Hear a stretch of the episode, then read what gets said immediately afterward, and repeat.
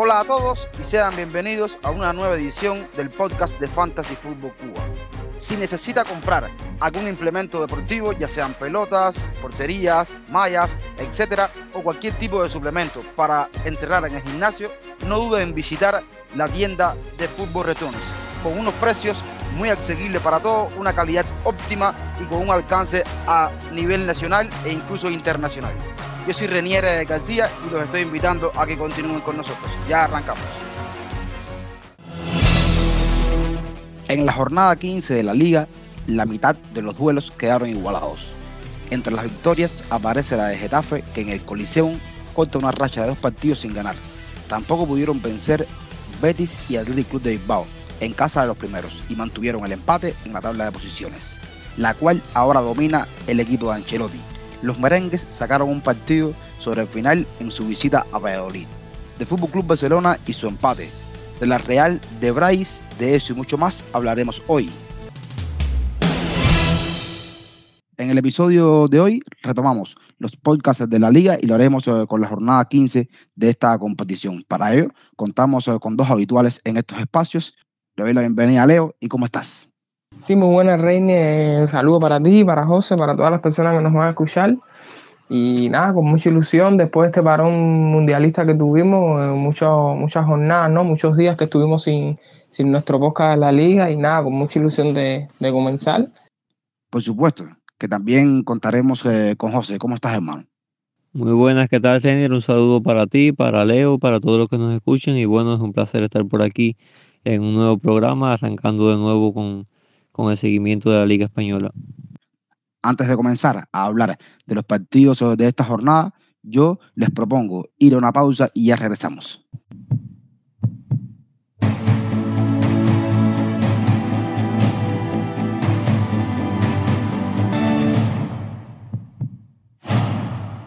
Estamos eh, de vuelta en el podcast de Fantasy Football Cuba para hablar sobre la jornada 15 de la Liga Española. Vamos a hacerlo de manera cronológica, arrancando por el partido de Real Madrid, un Real Madrid que llegaba segundo en la tabla de posiciones, tenía que visitar a Real Valladolid, el partido se le enredó por un tramo muy largo del partido, pero sobre el final pudieron con un penalti y después un gol. Benzema solventar el partido. Leo, ¿cómo viste este partido y con qué te quedas? Sí, Rey, ya tú lo decías, no, un partido complicado, un partido muy difícil que se le dificultó muchísimo al conjunto blanco, pero, pero bueno, lo termina sacando por, la calidad tan diferencial que tiene. Yo te diría en las dos áreas, ¿no? Tanto en la portería que defienden con un tío cultural que estuvo espléndido, que dejando atajadas de, de una dificultad tremenda y de un valor tremendo también. Bueno, como ya te decías, fue, fue uno de los pilares para que Madrid pudiera sacar los tres puntos frente al Valladolid y su o sea y el otro talento diferencial que creo que tienen es en, la figura de Karim Benzema ¿no? que todos sabemos la, calidad que posee y, sus cualidades para destrabar este tipo de situaciones centrándonos como tal en el partido te diría que, que Ancelotti tenía una difícil misión ¿no? que era suplir bajas importantísimas por jugadores que habían o sea que habían caminado en el mundial y que se demoraron un poquito más en en concentrarse con, con el Real Madrid, es el caso de Chouameni, el caso de Mori, que han sido dos pilares fundamentales en, en, esta temporada en el medio del campo para tanto para el Real Madrid como para Carlo Ancelotti, ¿no? Pero bueno, me parece que el 11 que, que termina sacando creo que es el más, el más coherente posible, ¿no? Dentro de los jugadores que tenía a su disposición durante, durante la preparación de este partido, ¿no? Creo que, que saca un 11 bastante aceptado, un 11 bastante lógico y que no, o sea, empezaron muy bien el partido, empezaron teniendo ocasiones, teniendo la pelota, poniendo el ritmo, pero a medida que este fue avanzando, el Valladolid se fue asentando y creo que terminaron jugando bastante mejor y poniendo en aprieto en varias ocasiones al conjunto de Real Madrid. Ya, o sea, como, como, como, como te he dicho en mi intervención más de una vez, fue un partido muy difícil, un partido extremadamente complicado, donde la figura de, de Courtois logró logró agrandarse y para, para poder darle los, tres puntos estos a Real Madrid. Y bueno, la figura de Karim Benzema que, una vez más vuelve a, a asumir el reto, o sea, los, eh, asume los galones que tiene este equipo para, para poder marcar la diferencia y poder darle los tres puntos a, a Real Madrid. Y otra figura que quisiera destacar es la entrada de Camavinga como revulsivo, que, que realmente entró muy bien al partido. Eh, destacando en, en, esa acción que terminó siendo el 2-0 una potencia física extraordinaria, ¿no? Esa carrera que, que hace al espacio y luego tiene la calma para, para levantar la vista, centrar atrás para, para Benzema y este terminar anotando el 2 a 0. Creo que Real Madrid, sin haber hecho un fútbol espectacular, eh, sufriendo en varios pasajes del partido, creo que hace lo que tiene que hacer, ¿no? Sacar los tres puntos. Era un partido muy complicado, como te decía, por, por el poco tiempo que tuvieron para, para preparar el partido junto a todos los jugadores de la plantilla. Pero bueno, estos son los llamados puntos que, que pueden decidir una liga. Creo que, que es, o sea, que valía ganar nada más como como terminó diciendo después Ancelotti en rueda de prensa, que, que sabía que iba a ser un partido difícil, que iba a ser un partido trabado, pero que, que el resultado es lo más importante y que bueno, ya a medida que vayan pasando los partidos, creo que vamos a ir viendo un Real Madrid un poco más fluido, con, las ideas más claras y con, con el fútbol que, que, nos ha tenido, o sea, que nos tiene adaptado. Bueno, fue un partido un poco típico estos que estamos viendo en prácticamente todos los equipos de Europa después del Mundial, porque fue mucho tiempo el que estuvieron jugar estos jugadores, a pesar de que llegan con una buena forma física, no, no, no llevan tanto tiempo jugando, porque, eh, por ejemplo, los brasileños que llegaron eh, después de ser eliminados en cuarto de final, tuvieron poco tiempo de entrenamiento, quizás esa fue una de las razones por las que Militao no pudo, no entró en el 11 y, y ahí se notó que, que, falta entrenamiento, que le falta un poquito de rodamiento a los equipos y al Madrid se le notó eh, durante los 90 minutos, no fue un gran partido de Madrid, el Valladolid por otra parte sí se vio bastante engrasado, se vio un equipo que eh, tenía muy clara su idea y que las ejecutó muy bien sobre la cancha, fue capaz de, como decía Leo, generarle mucho peligro al equipo rival, es decir, a, a los de Ancelotti y sobre todo por esa banda derecha donde fueron muy incisivos, tanto con Iván Sánchez,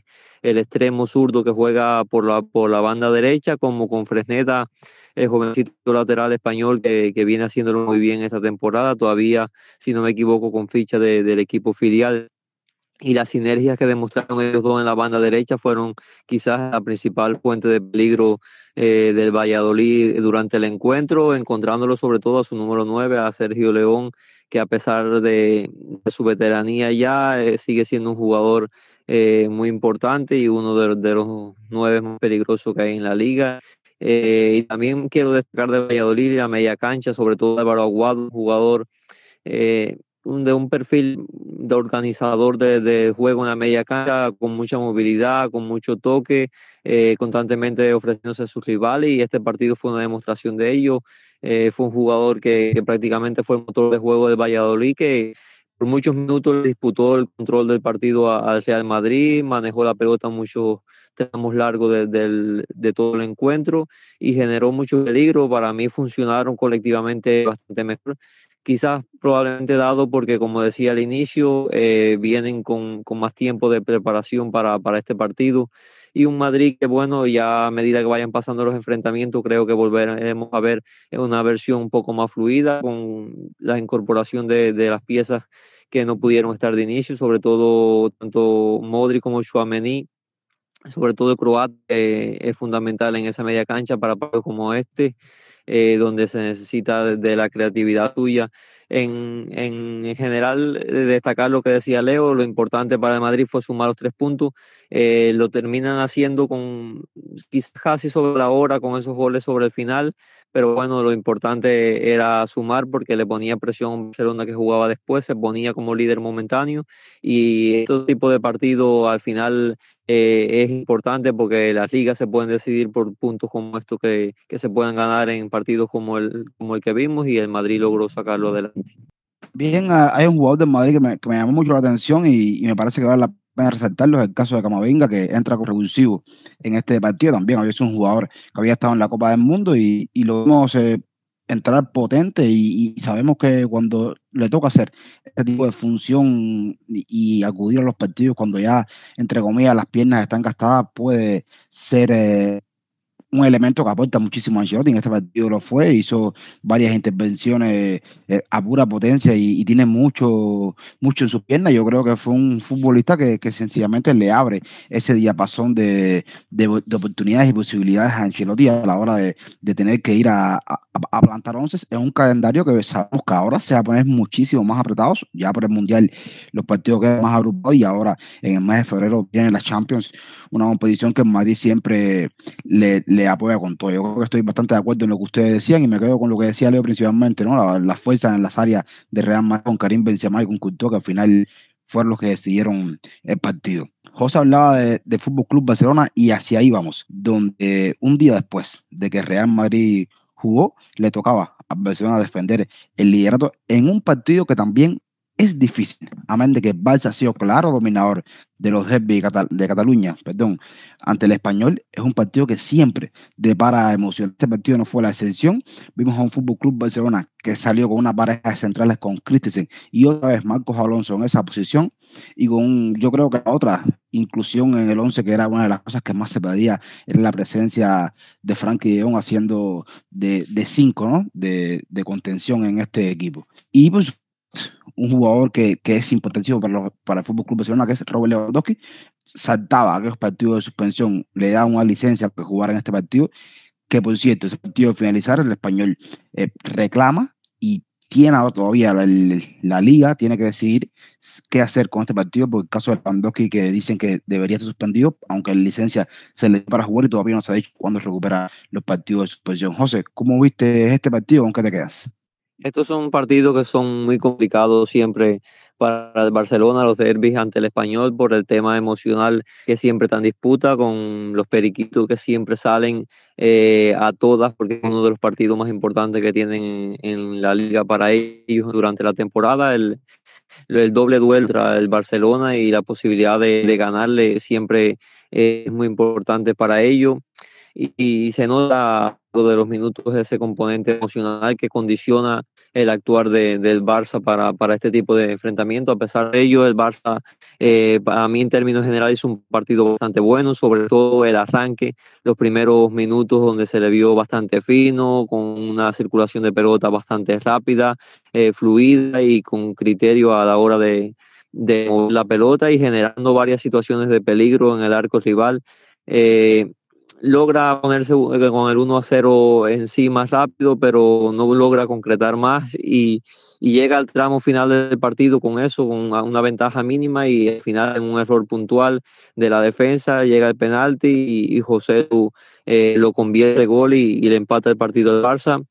Eh, y a partir de ahí al Barça con, con, las situaciones que se dieron, tanto la expulsión propia eh, de Jordi Alba como la expulsión del español, eh, el juego se desvirtuó un poco y el Barça no fue capaz de, de, darle la vuelta, ya tenía muy poco tiempo en contra, pero yo creo que la clave estaba en que el Barcelona tenía que aprovechar las varias situaciones que tuvo, sobre todo en el arranque, donde generó muchas y no pudo concretarlas y, se, y termina llegando al tramo final del encuentro con un 1 a 0 que, que condiciona todo y que hace que en un error puntual puedas perder. Y el Barça, bueno, eh, empata el juego o se lo empatan y pierde puntos fundamentales en la lucha eh, por la liga porque pierde el liderato absoluto que tenían con dos puntos de ventaja sobre el Madrid, ahora están igualados en la, en la cima de, de la tabla de posiciones y son muy doloroso para el Barcelona. En términos general, como te decía ahorita, es un partido bueno. Yo creo que a pesar de, tener un par de jugadores todavía sin poder introducirlo de inicio en el 11, sobre todo Koundé, que es una de las piezas fundamentales en defensa, eh, por el poco tiempo que había tenido desde su llegada desde la selección francesa. Eh, es una de, de las condicionantes que tuvo el Barça en el partido, pero a pesar de ello, yo creo que pudieron haberlo sacado adelante, jugaron bien por muchos momentos. Lewandowski eh, no tuvo ninguna situación clara que pudiera fallar, tuvo dos o tres en situaciones hasta cierto punto complicadas. Hay momentos en que puede resolverla, no podemos exigirle que siempre pueda terminar esas en gol. Eh, eh, se vio un Ansu que tanto en la finalización como a la hora de encarar, como en la velocidad está bastante disminuido. Es un jugador que después de las lesiones no ha vuelto a mostrar ese nivel que tenía antes. Eh, el Barça necesita que se recupere su mejor nivel. Eh, también el tema de la confianza, el tema de la mentalidad, al verse con, con esta situación física nueva, eh, le condiciona. Y yo creo que fue un punto débil del Barça, a pesar de, de como decía, que tuvo un arranque bueno de, de partido. Ansu le vio coordinado dentro del, del once titular y, y, cuando entra Dembélé el equipo mejora en ese sentido porque le dio más frescura, le dio mucha más calidad eh, con la pelota. Eh, el español hizo un partido hasta cierto punto aceptable, pero yo creo que en el global, como te decía ahorita, el Barça me pareció claramente mejor y me, pareció que si hubiera aprovechado las situaciones que tuvo, eh, se hubiera llevado una victoria que merecía, pero bueno, terminaron dejándose dos puntos que son claves, que son muy dolorosos y que condicionan eh, el, el haber del Barcelona a partir de ahora porque ya no tiene margen de error, ya está igualado con el Madrid en la cima de la tabla de posiciones y a partir de ahora eh, tendrá que, capitalizar las opciones cuando tenga eh, en los partidos próximos porque no puede darse el lujo de, seguir perdonando y partidos que merezca ganar como este, eh, que no los gane porque esto condiciona a, la larga una liga que, está siendo muy disputada. Sí, de acuerdo, José. Yo creo que, que Barcelona es evidente que, que merecía este resultado una cosa que me quedó muy pendiente y va de la mano también con todo el tema de generación de fútbol, que aunque no lo vi mal, me pareció un poco deficiente, es la, la poca capacidad que tuvieron de hacerle llegar a Lewandowski un balón en zona donde pudiera hacer daño. Sabemos que, que Lewandowski no es que necesite un pase eh, de la muerte, ¿no? Pero sí necesita ser alimentado, sobre todo en esa zona de cerca del área donde hace muchísimos años. No fue Barça capaz de dejar a Lewandowski en una posición cómoda para que, para que el 9 rematara y por ahí un poco como que se truncaron las oportunidades de él a, aumentar más el marcador, ¿no? Por el otro lado, el español supo con las armas que tenía aguantar en el momento que le tocó. Después se encontraron con el gol y ya. Y luego era otra vez volver a, a lo que había pasado. Al final el Barça termina empujando en el partido y, no pudo ser. Es un empate que al final, como tú dices, estos empates pueden costarle muchísimo a cualquiera de los dos equipos en, la liga y, en esta vez le toca al Barça, por supuesto. Quedan muchísimas jornadas por y todavía no hay nada decidido. Esto recién comienza. 15 jornadas son muy poco y estos dos equipos van a batalla hasta el final. En el resto de resultados eh, de la jornada, tuvimos el primer resultado de la jornada, fue el empate 2 entre Girona y el Rayo Vallecano, un partido donde Sergio Camello lo abre marcando para, para el Rayito. Después lo empata Valentín Teano desde el punto de penal. Easy Palazón pone el Rayo por delante, pero otra vez desde el punto penal se, se iguala el partido para el Girona. Esta vez lo hizo Samu Sainz, que había entrado de cambio. También otro de los duelos eh, de esta jornada fue la victoria 2 a 0 del Atlético de Madrid de Cholo sobre el Eche. El Atlético de Madrid jugando en, en, su estadio logra una victoria importantísima, un partido que donde Joao Félix abrió la cuenta en el marcador en el minuto 56 a pase de Anto Griezmann. Después Álvaro Morata cerró el resultado marcando también con una asistencia del francés Antoine Griezmann. El, el Getafe logra también ganar dos goles por cero a Mallorca. Getafe llevaba dos partidos por liga sin ganar, esta vez con goles de Boja Mayoral por partida doble, logran solventar esta victoria en su feudo. El partido en casa del Cádiz entre, entre estos y el Almería quedó con empate a uno. La cuenta para la María abrió Gonzalo Melero y el empate en el 83 lo puso Lucas Pérez que había entrado de cambio. Otro empate a uno se dio en Balaidos, donde el Celta y, Sevilla se dieron las manos. En este partido marcó Gabriel Veiga para, para Celta de Vigo el 1-0 y empató Quique Sass para Sevilla. De esta manera queda en tabla este duelo. Otro resultado de la jornada fue la victoria del Real Ciudad de San Sebastián, dos goles a cero ante Osasuna. En este partido, una exhibición otra vez más de Bryce Méndez, que ha tenido un inicio de campaña fantástica, hizo gol y asistencia en este partido. Y el otro anotador fue Alexandre Sorlo, que también viene haciendo muy buenos eh, partidos, por lo menos en los últimos ocho partidos ha estado muy bien. Otro resultado con victoria para Villarreal, dos goles a uno.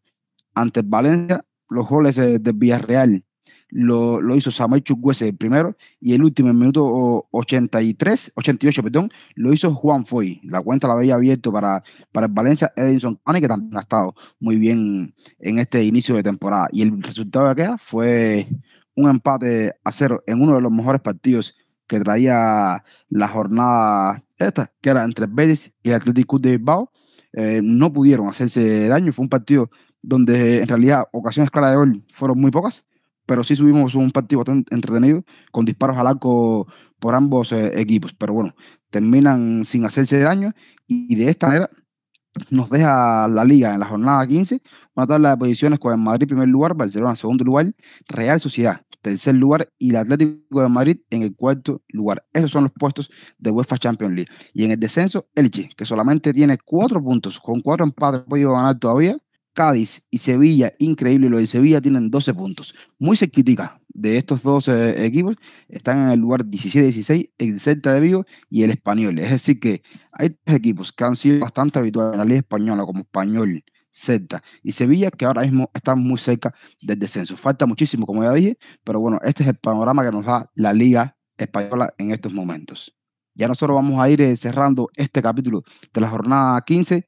Yo estoy muy contento por haber otra vez retomado los podcasts de la liga y compartir eh, con ustedes, eh, con José y con Leo este episodio. Yo me voy despidiendo y dejo a los muchachos para que se despidan. Nos vemos en el próximo episodio. Sí, René, la alegría es compartida, ¿no? Ya se extrañaba los podcasts aquí de la Liga Española, donde, debatimos, polemizamos sobre todos los pormenores que nos deja cada, cada jornada liguera. Y pues nada, esperando con ansia la próxima jornada para estar por aquí y debatir. un abrazo, un saludo para ti, para José y para todas las personas que nos escuchan. Bueno, un saludo para todos los que nos escucharon y como siempre es un placer estar por aquí. Estamos llegando al final del episodio de hoy. Ha sido un placer eh, contar eh, con todos ustedes por aquí. Recuerden que pueden seguirnos en las redes sociales. En Twitter nos encontramos bajo la cuenta arroba fan-food-cuba. También pueden seguirnos en Telegram y ser parte de nuestra comunidad y participar en el debate que tenemos a diario. Yo soy Renier, ya me estoy despidiendo. Recuerden que en la descripción del podcast aparecen las cuentas personales de cada uno de nosotros y como siempre les digo, chao, los quiero y cuídense.